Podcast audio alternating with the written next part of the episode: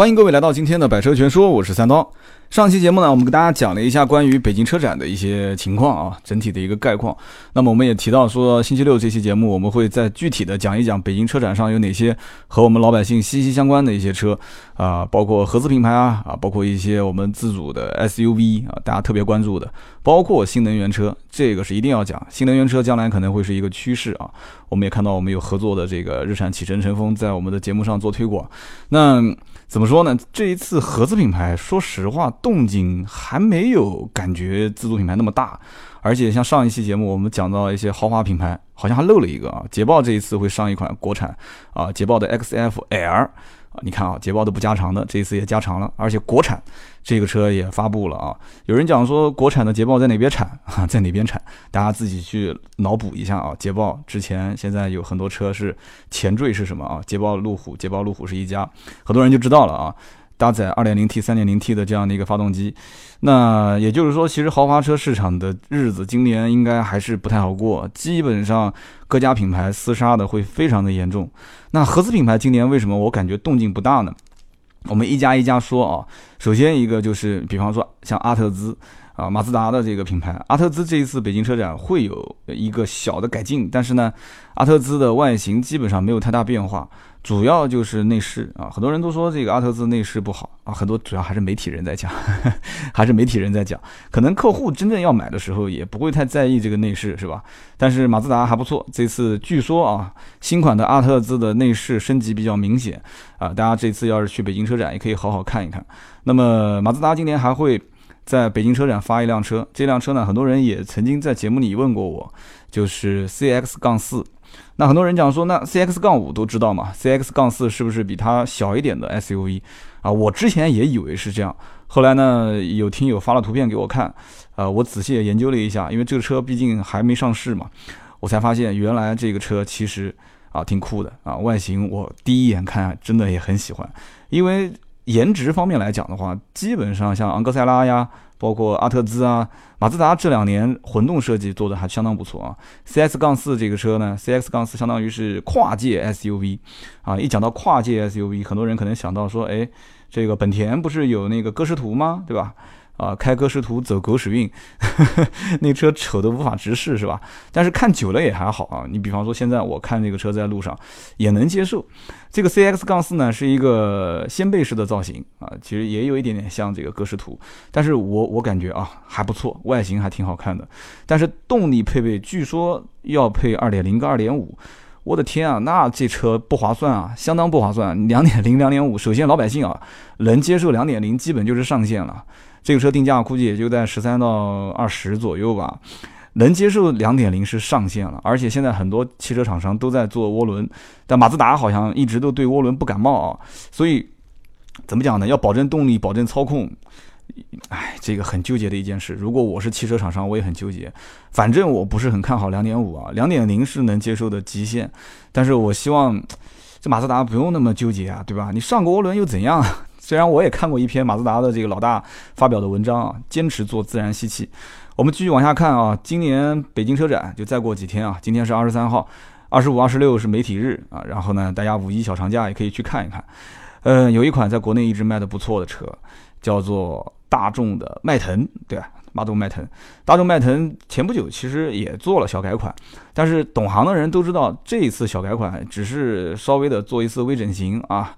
呃，国外其实早在一年半之前就已经是，啊，已经是第八代车型了，B 八。国内在卖的是 B 七，啊，如果加上这一次小改款的话，那就算 B 七点五，就是内部代码没有 B 七点五这个说法，就是媒体就是怎么说呢，调侃的意思啊，B 七点五。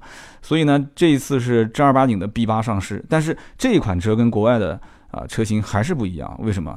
大家都知道，对吧？这个车子在国内不加长怎么卖啊？不加长肯定卖不动啊，对不对？所以加长，那加了多长呢？啊，海外版本跟国内版本相比，国内比海外要长了八十毫米轴距啊，我就说轴距啊，因为轴距相当于得房率嘛，八十毫米，八十毫米就是八公分，不得了了啊！我曾经讲过，很多车差了十公分左右的轴距或者七八公分，基本上就跨了一个级别了。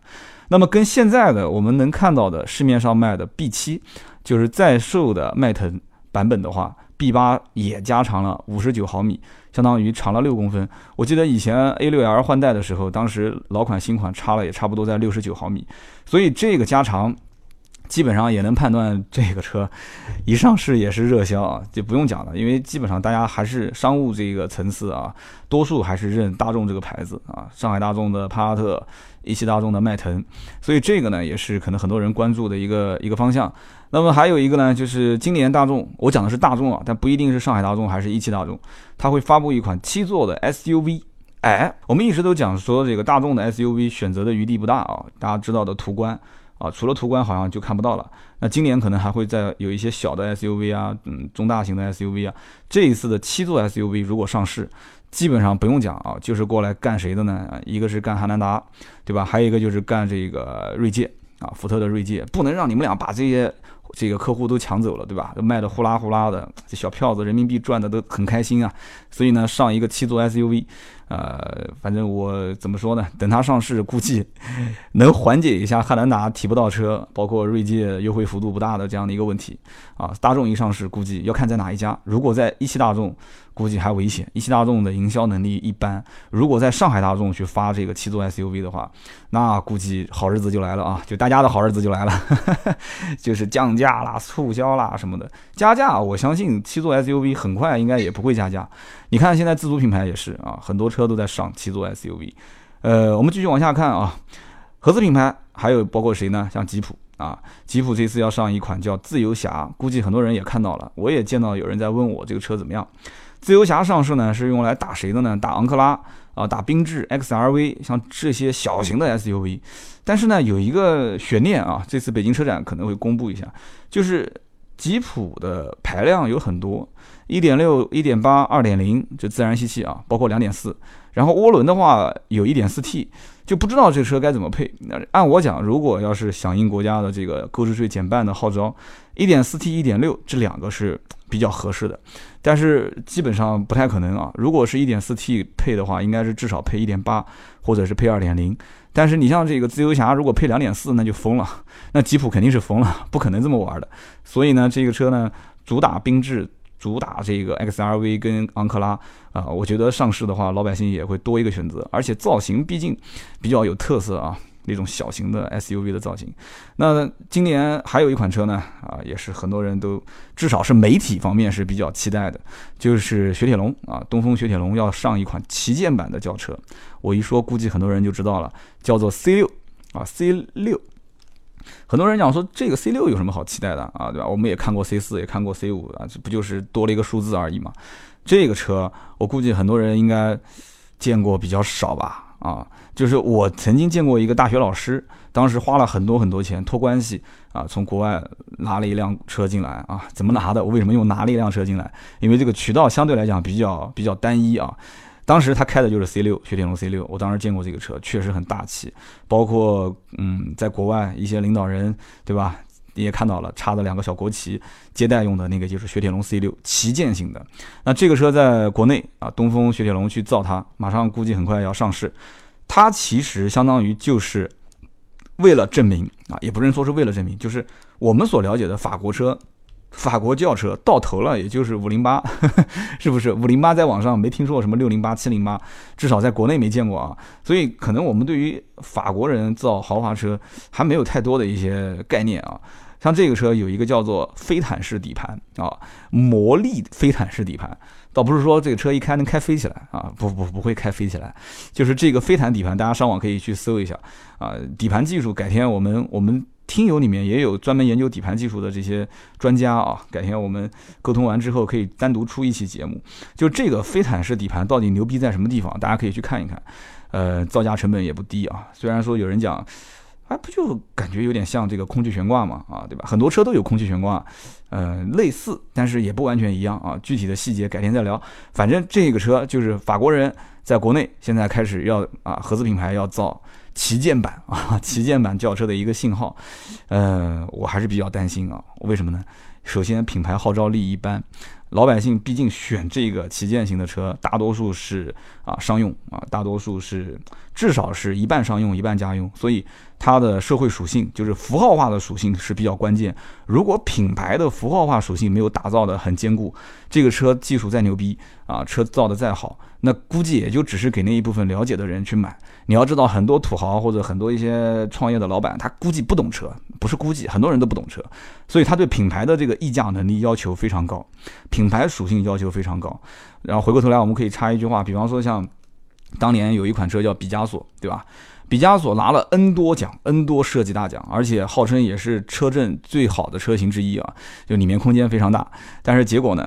卖的是一塌糊涂啊，最后停产哈就不卖了，所以有有人讲说这个法国车有点适合，适合干嘛呢？适合做展览，但是不适合卖哈，这个说起来有点残酷啊。那么继续往下聊，这一次呢，上海大众啊推了一款车，这个车呢只有英文名没有中文名，P H I D E O N，这个车呢号称是辉腾停产之后啊，这个上海大众、一汽大众得找一辆车接班啊。那有人讲说，那为什么进口大众不去不去接班呢？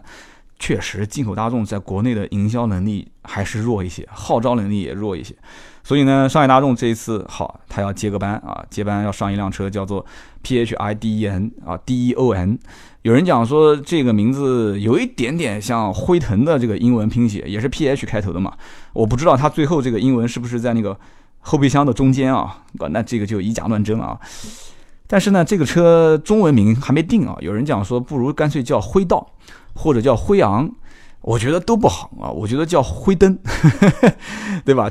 你看 P H I D E O N，辉登，辉灯啊，叫辉灯。我觉得辉灯不错，本身灯嘛，对吧？大众做灯做的也不错，我觉得叫辉灯不错。而且讲起来讲快一点，辉灯、辉灯、辉腾、辉腾，还挺像的啊。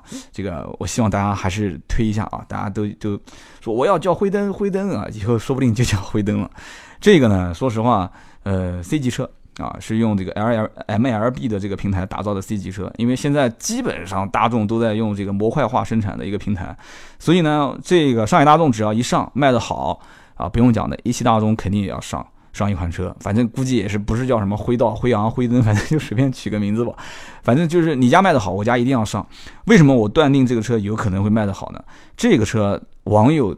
调侃称叫做大众版的奥迪 A6L，大家知道现在奥迪 A6L 已经便宜到什么程度了？A6L 现在基本上三十小几万，啊，就是三十出头一点点就可以买到了。那如果上海大众出这款车啊，五米多的车长，车长两米八、两米九的轴距啊，那不用讲了，这车只要再便宜一点，对吧？又有辉腾做这个背景，基本上销量肯定是昂昂的，肯定是嗷嗷往上跑。好，我们把合资品牌说完了之后，我们再看看自主品牌。自主品牌里面呢，老百姓肯定关注的是 SUV，对吧？啊，我们讲一个比较有意思的 SUV 啊。这次北京车展，荣威会推一款车，叫做 RX 五啊。有人讲说荣威 SUV 好像我我不太看好啊，但是你听听它的背景啊，这个 RX 五呢是上汽和阿里巴巴合作的啊，马云马老板的背景，阿里巴巴合作的全球首款量产。互联网汽车，你看这个头衔，这个你看上汽最喜欢营销嘛，阿里巴巴做营销也是对吧？顶尖的营销嘛，营销团队，上汽和阿里巴巴推荐的啊，全球首款量产互联网汽车。那么这个我当时就在想，这车难道一边开一边可以淘宝吗？对吧？还是说这个车子？只要你买了，对吧？这个车主可以享受今日下单、明日到达的服务，啊，这个不知道啊。如果真的买了这辆车，今天下单，明天天猫上的所有的这个快递都可以直接到达，或者上午买下午就到，那我估我估计这车卖疯了啊！所有的这个家里面的女同志都要求老公一定要给她买这个车啊。所以说，这个推崇全球首款量产互联网汽车的概念。啊，不能光是概念，还得要拿出一些正儿八经的东西出来啊！这个我刚刚只是开玩笑，并没有说真的会提供这样的特殊服务。呃，打造的概念叫什么呢？拥抱智能生活啊，这个有点土，我们也不想听了。反正它这里面呢会有一套阿里自主研发的叫 YUNOS 啊，有人听听不懂什么叫 YUNOS 啊？云嘛，YUN 不就是云嘛，就是云 OS 系统。这个云呢，大家稍微了解一点互联网也知道，阿里有一个叫做阿里云啊，就像我们最近想建我们百车全说的论坛，那我们最近在谈的也是阿里云的服务器啊。那云正好也是马云的云啊，大老板的名字正好镶在里面。云 OS 系统，这个 OS 云 OS 我们还没体验过啊，但是我们相信啊，毕竟在互联网企业里面，阿里是对吧？老大也不，你说老大，估计腾讯跟这个百度要要要有意见了。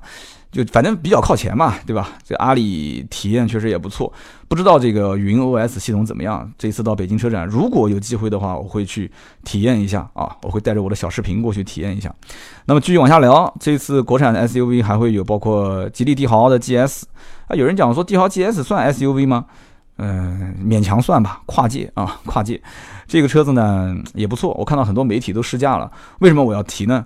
啊，因为上次这个吉利吉利的博越是呃跟我合作的啊，但是很遗憾啊，帝豪 GS 我很想去试驾啊，我看到很多的媒体都去试过了，但是三刀一直没机会啊，啊，毕竟名气还是不够啊，所以呢，我我我对这个帝豪 GS 也蛮期待的，确实这个车长得也不错，我看很多媒体的评价也蛮高的，据说是一点三 T，还有一点八升两个排量，而且这个车根据长宽高跟轴距来看的话，定价应该会很低啊，定价应该会。嗯，会比较劲爆啊，因为毕竟大家知道，你看博越的定价一上来，还是相对来讲比较给力的，所以帝豪 GS 这个车，啊，吉利3.0时代啊，反正希望越来越好吧。继续往下聊啊，长安，讲到国内这些品牌，什么长安啊、哈弗啊，肯定是得聊的啊。长安发了一辆旗舰版，哎，这有点意思啊。包括这次奇瑞的瑞虎也是发布了一个旗舰版，叫瑞虎七。长安发布了一个旗舰版，叫做 CS95。啊，我看这个数字估计也就到头了啊，一二三四五啊，到了九五九五呢，其实也没什么好聊的，这车就是大一些，对吧？然后呢，七座、五座，反正估计都有吧。这个车子二点零 T 带一个四驱，什么人去买？我也不知道什么人去买。反正魏建军前段时间说自己的哈弗 H 八是一个失败的案例啊，但是可能 CS 九五说我打的不是哈弗 H 八，这个仁者见仁，智者见智吧，对吧？消费者自己心里面有一有一杆秤。说到哈佛的话，我们也可以提一下，哈佛这一次会上一个 H 七啊，同时还会有个 H 七 L，所以你看这个魏老大也知道，对吧？老百姓现在对 SUV 也要大，也要豪华，也要空间感要要强。那么 H7 呢，也是打七座这个牌啊，所以你看七座今年会是一个非常非常热的市场啊。大家如果想买，把钱都兜里兜里面的口袋里面的钱啊，稍微捂捂紧一点，稍微捂紧一点，今年这一块会是一个非常非常热。啊，非常红海的一个竞争激烈的市场。然后呢，哈弗 H 七呢，H 七 L 呢，配的是二点零 T，然后带这个六速的湿式双离合。哎，二 T 带双离合，这个老百姓认不认就要看了啊。十五到二十万啊，价格区间也还好，反正这次北京车展也能看到，大家感兴趣可以去看一看。那么讲一讲这个电动车吧。啊，讲电动车之前之前，我们再看看这个还有什么车可以了解一下的啊。中华。中华威武啊，这次也会上，但是这次也没什么改变。呃，中华在很多三四线城市其实销量也还行啊，我我也了解过，我到一些这种三四线、四五线城市，有的时候我也看到中华卖的还蛮好的。中华走的就是什么呢？就是。车子空间大，然后配置量又足，就走这个路线。所以你看这次中华威武上市，就把配置加了 N 多嘛。据说升了很多，像什么胎压监测啊、智能手机互联啊、倒车影像啊、定速巡航啊、迎宾踏板啊，卡钳都喷成红色了，然后再加一些日间行车灯。那怎么办呢？对吧？这个发动机、动力、变速箱、总成这些，这个自主品牌现在大家都没什么研发能力，那只能是在配置上面下功夫，对吧？所以就大概是这么一回事。那东风的话，今年刚才我是聊过东风了吗？哦，没聊。东风呢，今年会上，就是北京车展上一个叫做风行的 S X 六，也是七座 SUV 啊，七到十万的区间啊。所以今年真的十万以内、十万上下的这个车主真的是有福气了啊。N 多车自主品牌，你今年可以慢慢的选，不要着急，不要着急，慢慢的看。这个车呢，讲起来是七座 SUV，但是啊，我们看图片的话，方方正正的，有点像 MPV，所以这个车上市估计多数干的是宝骏七三零啊啊，近期也是打个小广告啊，我们会去用视频评测啊宝骏的车，包括这个。呃，叫叫奇瑞的一些热门车型，比方说，比方说这个艾瑞泽五啊，啊，大家多多多多支持，谢谢。然后呢，我提一个大家估计都遗忘了很久的品牌，力帆啊，力帆现在也等不及了啊。这个看现在国内 SUV 卖的那么好，力帆今年也会出一个七座的 SUV 啊，叫迈威。一点五升自然吸气啊，加上七座，唉，力帆打酱油的嘛。哦，估计可能也是起步价格，我估计可能五万多、六万多。如果力帆要上来，然后五六万块钱去打市场的话，说不定在一些三四线、四五线城市卖的还不错啊。所以呢，这一次车展啊，大家可以看到，哎，好像电动车我说的比较少，有很多，大家慢慢去看吧。反正电动车，说实话也是我学习的一个领域啊。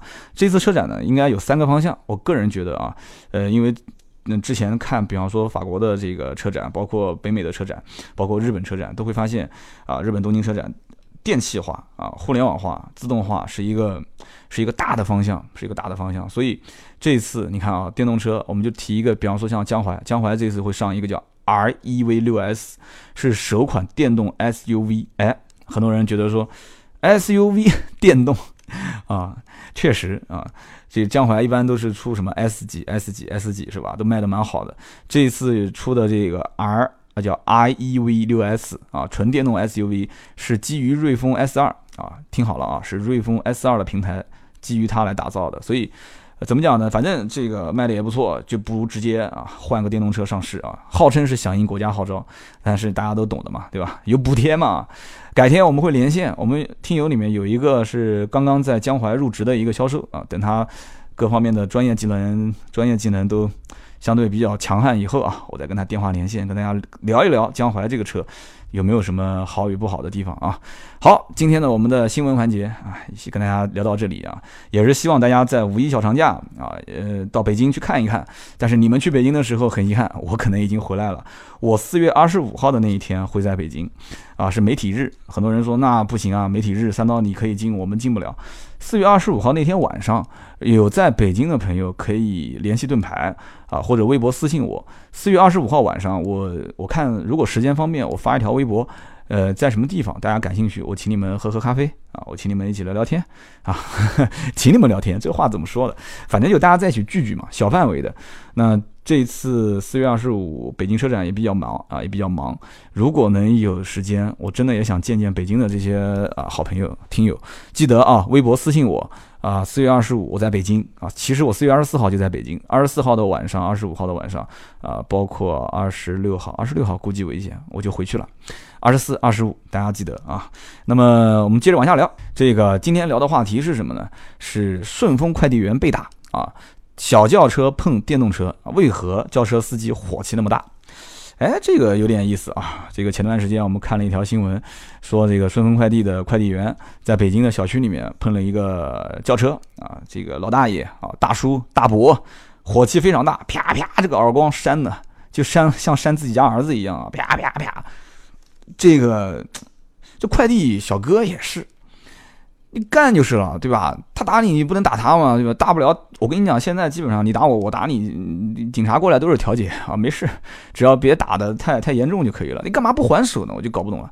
有人讲说这个电动车车主就快递小哥有点理亏啊，有一点理亏，别人在倒车，对吧？你看那个人打他的时候就一直在一直在重复说你呀，我倒车的时候你偏要往里挤啊，怎么什么什么的。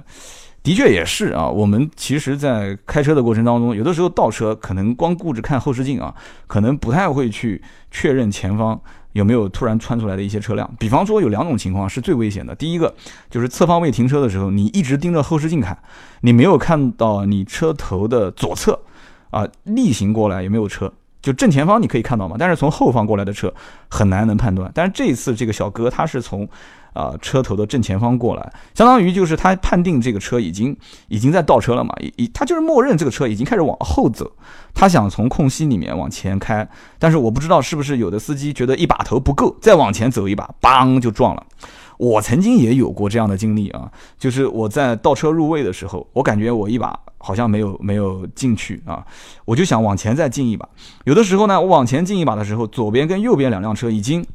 有一点点遮挡我的视线了，然后我默认路上是没有人的，我就往前推了一把，就是车子挂了 D 档往前走了一把，然后过来一个电动车，邦就撞了。还好那次我速度比较慢，他就把我的牌照框撞的有点歪，啊，所以就速度慢还是有好处的。那这次呢，这个事故啊，就顺丰快递跟小车碰擦，呃。我看也不严重，如果要真严重的话，这哥们儿直接躺地上就，哎呦，我肚子疼，我要进医院，对方也就不敢打你了。真的，这个哎，我不应该宣传这些不好的东西，是吧？但是呢，这个小车司机火气那么大，我们真的要分析分析这里面的原因啊。呃，首先啊，是不是这个开轿车的看不起开电动车的？很多人讲说啊，这个是个社会现象啊。有的时候，比方说下雨天开轿车的，砰就把那一滩水给溅起来了，然后旁边骑电动车的、走路的就在骂：哇，你丫的怎么回事啊？呃，很多人都是这样。我我也经常会经历这种事情。你也知道，三刀金牛座的，对吧？就是能不开。就尽量不开车，对吧？能能骑电动车，骑电动车。但是下雨天，我坚决不骑电动车，对吧？这个大家知道的。你说指望轿车司机遇到什么水潭、水沟这些地方，让你说避让减速，可能性不大，可能性不大。没办法，这是一个大的趋势。但是我作为现在做自媒体的话，我还是要宣传啊，还是要宣传。反正我有的时候进到这些有水潭的地方，我看到旁边有路人，我会减速。呃，但是再怎么减速，有的时候我对速度的判断也不是那么，也不是那么的怎么讲呢？精准。就像有一次，就前段时间南京下大雨，我其实感觉速度已经放慢了，但是前面有一滩水，我也不知道那个水沟有多深，当进去之后，那水一溅溅到旁边一个美女的裤子上面，哎呀，那个嘴巴在动，我估计她在骂我啊，她在骂我。那么开小轿车、骑电动车，是不是双方就是有一点点就是看不起的这种这种趋势啊？我个人觉得有，应该是有。第二个就是职业方面，他是一个送快递的，他如果骑个电动车，但是他不是送快递的。啊，一个一个一个美女啊，身材非常傲娇的，背一个 GUCCI LV 的。有人讲背 GUCCI LV 怎么骑电动车？为什么不能骑呢？我就搞不懂了，对吧？就是比方说是类似这样的美女啊，我觉得这个大叔也不至于上来啪啪两耳光啊。如果不严重的话，肯定说啊，没事没事没事没事没事啊，美女不行，留个微信留个电话吧，对吧？这事情就算了就算了啊，这个不行，改天请你喝茶，请你聊天啊。但是他是个送快递的，所以 是不是职业方面有所歧视啊？有人讲说干嘛要歧视送快递的呢？倒也不是说歧视送快递的，就是现在很多人对于服务行业的人，就是怎么讲呢？就也包括我做做销售，我现在其实也是销售，可能另外一个身份，大家觉得说你是主播啊，主播对吧？好为人师，这个感觉还挺不错的，我挺尊敬你的。但你说我一转换，在很多其实我身边客户的眼里，我就是个销售啊，他也不管，每天晚上有的时候可能凌晨一两点。车子出什么问题了？打电话也不跟你客气。喂，哎，我车子出问题了。哎哎哎哎，那个什么什么，他就没想到我，其这是我的休息时间，对吧？晚上十二点，对吧？也也不客气。但大部分都很好，有有一小部分的，他也不跟你客气。哎，我跟你讲啊，哎哎，我心想，哎哎什么呢？我又不是没名字，是吧？哎，我跟你讲啊，那个车子这个怎么样，老是出问题啊，就是就是这种跟你沟通的这种腔调，你懂我的意思吧？所以说。这个可能一个是也是，就是现在目前来讲的话，就是服务性行业可能有的时候有那么一点点职业歧视。那么我们回到刚刚讲到这个顺丰快递这个小哥啊撞了之后，呃，怎么处理啊？就感觉好像就是旁边的人也在拉架，小哥在这边也不说话。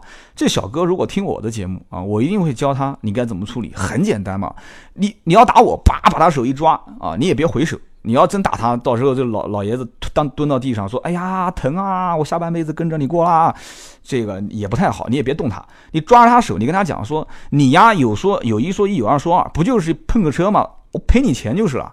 不知道节目里面能不能说脏话？妈，老子赔你钱就是了，对吧？现在送送快递的小哥混得好的，一个月都一两万，这老爷子我也不知道他能挣几个钱啊，赔你钱就是了。”你知道做漆就是那个，我没看到具体碰到是什么样子，我看他那个大概的状况，也就是钱宝稍微蹭到一点，对吧？你做个漆能花多少钱？哎，跟大家普及一下，钱宝杠做漆，你像一般社会修理厂也就两三百块钱解决。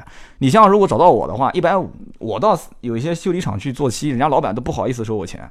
就我摔个两包烟就把它给做了，太简单了，成本极其低廉啊！做漆现在很多不是有什么互联网公司嘛？我看这次这个事件一出啊，我身边很多那个互联网什么修车的、互联网喷漆的公司都在做这个营销的一些 PR 文章啊，都是说普及一下做漆的成本，很便宜，很便宜啊！这个车也我看那个老爷子的车也不是什么很新的车了，你去 4S 店修。也没多少钱，宝杠只要没有什么变形，大灯没有说有挤压损坏，成本很低啊，做漆的成本就几百块钱，所以以后大家不要担心在路上遇到什么碰擦这种情况。小哥，你要如果赶时间，你就直接跟他放一句话，你就说：第一，不好意思，这件事情怪我；第二，我现在送快递没时间给你耽误，我他妈一个小时就赚三四百、四五百，多少钱我赔？当然别别这么说，你这有点口气太大了，就大概的意思就这么告诉他，就是说。我其实啊，你也别看不起我，是吧？我挣的可能比你多 啊，然后你再哭个穷，反正啊，我也不知道该怎么解释，大概就这么个意思，两三百块钱，对吧？老爷子估计跟你可能开口要个五百六百，他也不敢跟你乱要，开口要一千，你直接报警，开口要一千你就报警，你说那你要一千我就报警，让警察过来处理，对吧？你别打人嘛，是吧？如果说能私了，像这种小碰擦，我个人觉得低两三百，贵五六百就解决了。对吧？哪边不挣个两三百块钱呢？是不是？不要跟他太计较，时间就是金钱嘛，对吧？年纪轻轻，再想点办法挣钱就行了。这个事情呢，我个人主张，第一，不要私了，走保险啊。如果说保险公司你非机动车也没有的话，那就是交警过来判，判完之后，如果是你的责任，交警协调，协调完该多少钱多少钱。如果说要是私了，私了记得啊，私了双方不管是有没有人伤，写一个事情经过，就大致上怎么写呢？很简单，几几年几月几号。啊，电动车也有车牌号嘛？车牌号什么什么的车啊，和什么什么的机动车之间在哪个什么小区？时间、地点、人物嘛？时间、地点、人物发生什么事情？然后写一下啊，我们俩达成协议啊，私了，然后多少钱？多少钱？记得啊，记得看一下对方的行驶证和对方的这个驾照，说不定人家是无照驾驶，说不定他的。车辆没有年检，说不定他的保险没有年检啊，没有没有续保，说不定他的驾照都已经过期了。我跟你讲，如果遇到这个，哈哈，好了，这事情更好解决了，对吧？没有驾照，驾照没过，驾驾照没有，对吧？无照驾驶，驾照过期了也算无照驾驶，对吧？如果行驶证没有年检，恭喜你，这事情你都不用给钱了，直接闪了，对吧？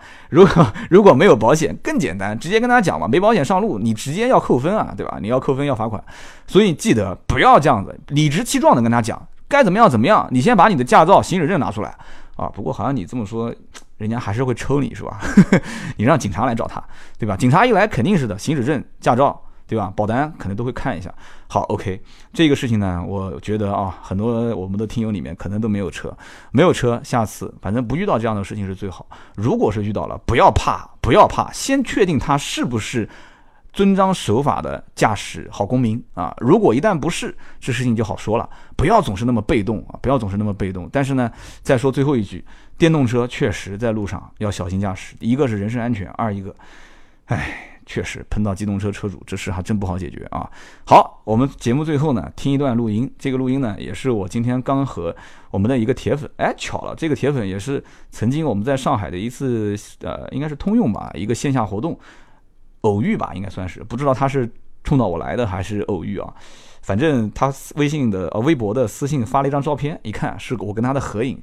呃，这哥们儿呢有个什么背景呢？这哥们儿是在啊财富，就是 ZF 财富的这个应该是合是厂家还是合作的这样的一个单位里面工作啊，应该是属于技术流派的一个一个一个专业型铁粉。这哥们儿呢开的是一辆二零一零年产的啊 Mini。所以呢，听听他的一些对于变速箱的看法，对于 mini 车的一些使用的看法。好，我们来听一下我跟他之间的一个录音。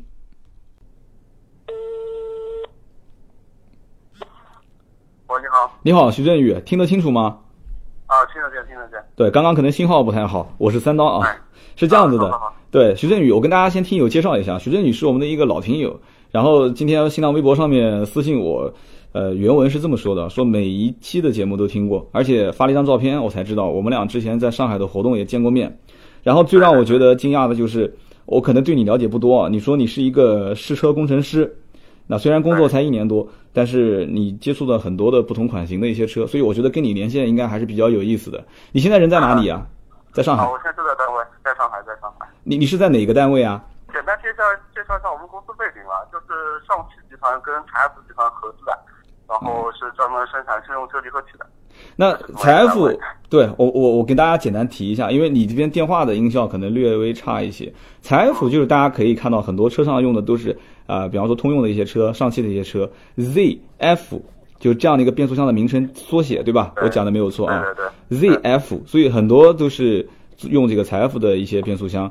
那么在国内有也有一个做二手车蛮有名的，叫爱车的诺诺，这个人跟你有关系吗？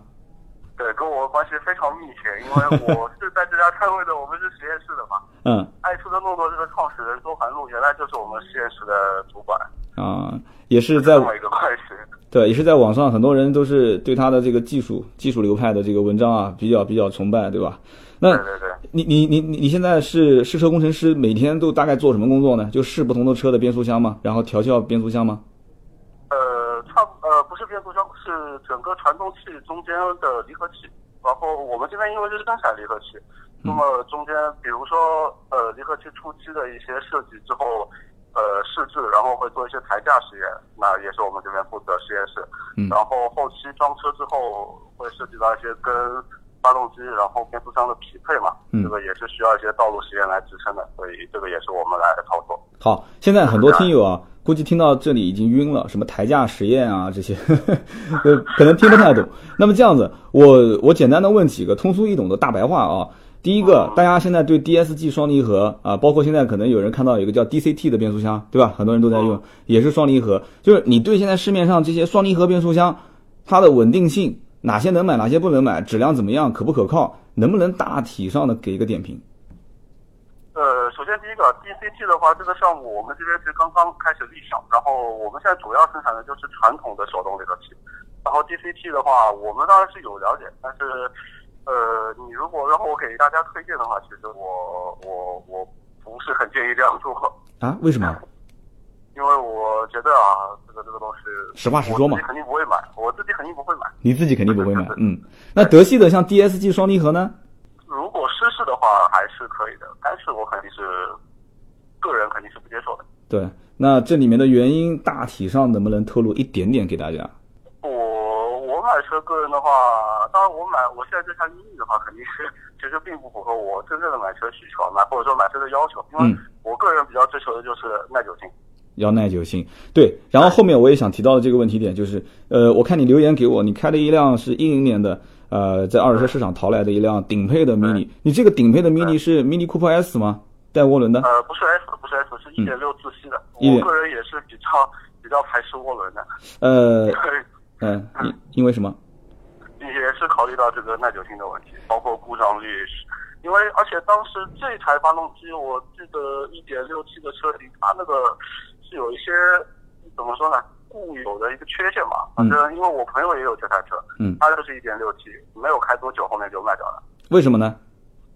就是一些涡轮的小故障，然后包括车本身，其实，mini 这个质量其实也是也是比较很一般，对。对对对，我知道。的问题比较多，所以后面他就卖掉了。我大概也能理解，我身边也有很多开 mini 的，呃，你这一款二手的，然后一零年的 mini，你是哪一年拿到手的？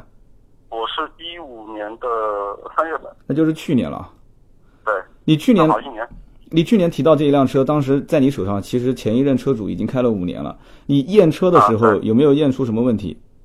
这台车是背景是怎么样的呢？它是 Mini Next，就是官方认证的二手车。啊。然后当时是我同事他先买的。嗯。他是一月底的时候买的，然后我他当时买回来，我看了这台车，我觉得很震惊，因为这个成色非常的可怕，非常的新。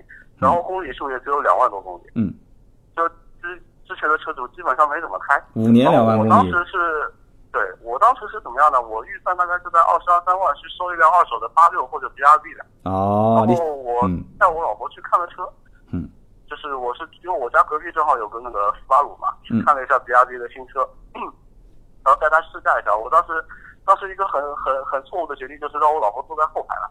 然后，然后他觉得这个车不行，这个车实在是太不舒服了，这个我我头直不起来。对，你应该让销售坐后排。对对对，所以我现在事后想想，我非常的后悔了。对，而且想想我那个话是对的啊，就是老婆的话才是真正决定的这个关键。那当然，那当然。呃，然后呢？当然，当然，这个老婆的话一定是正确的。嗯。然后后面正好我同事这台车买回来，他后面正好要出国了，要公开去德国读书了。嗯。那么他这台车当然就要出掉了。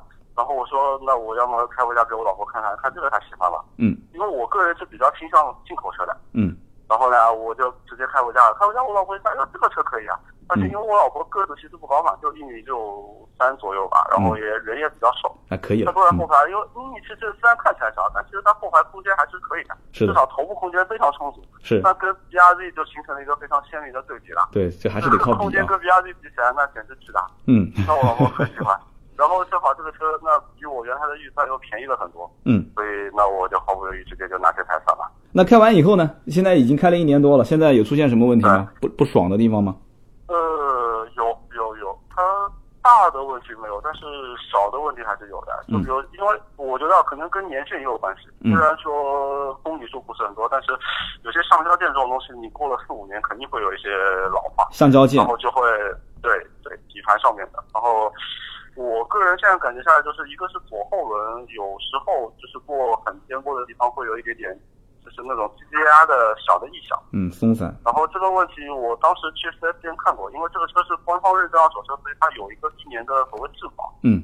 然后当时他给我看了一下，他说是要换一个平衡胶套。嗯，平衡胶套。然后报了个价，那个价格我觉得蛮吓人的，所以我我个人认为这个价格去处理这样一个问题，我不接受，所以我也就没去弄。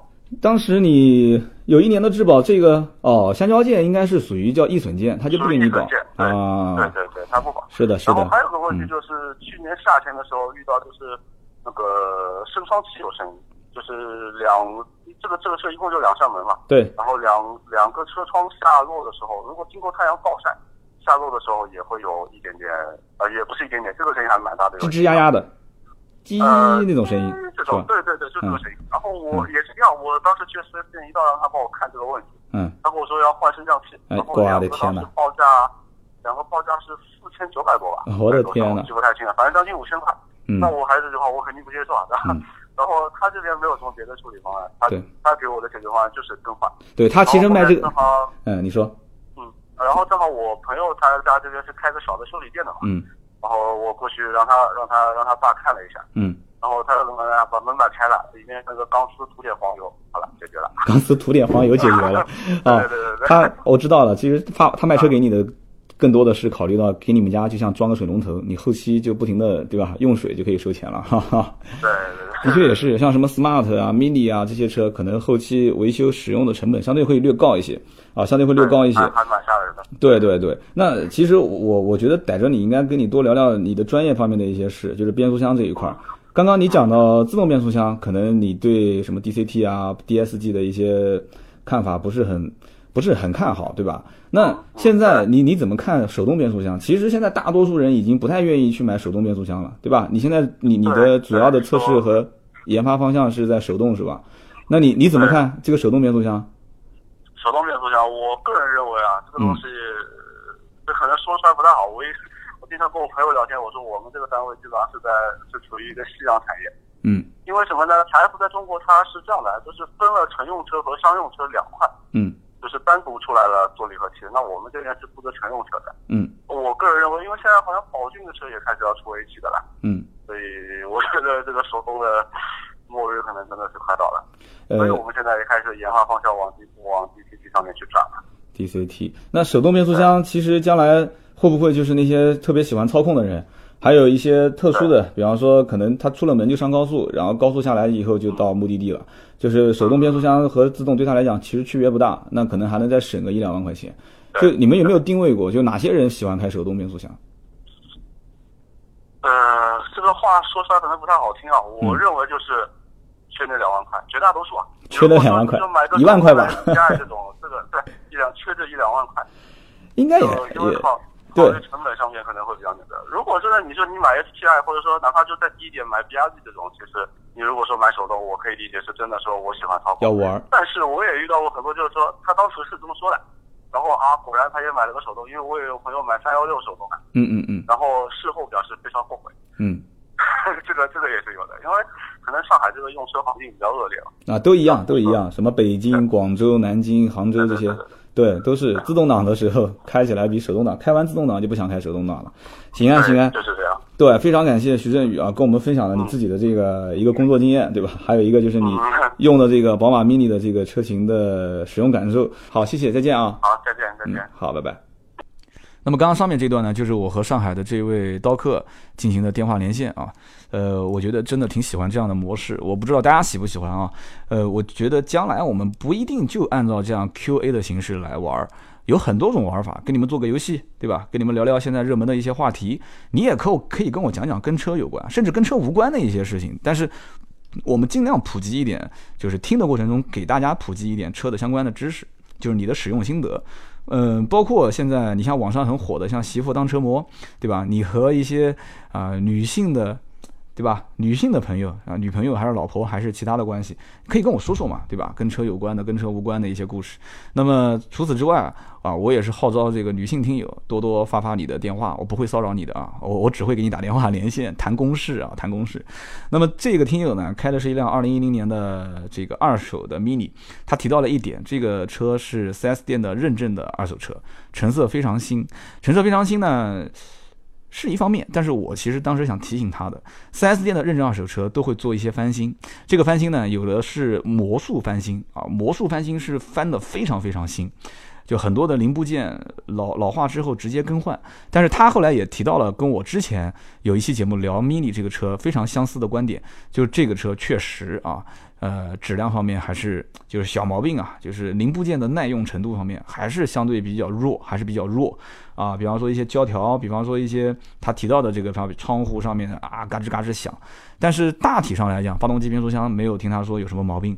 他后来又补充了一下给我啊，就是录音里面没有，他发了文字给我说说刀哥你一定要提一下这个车油耗太高了啊，油耗太高，一点六的发动机。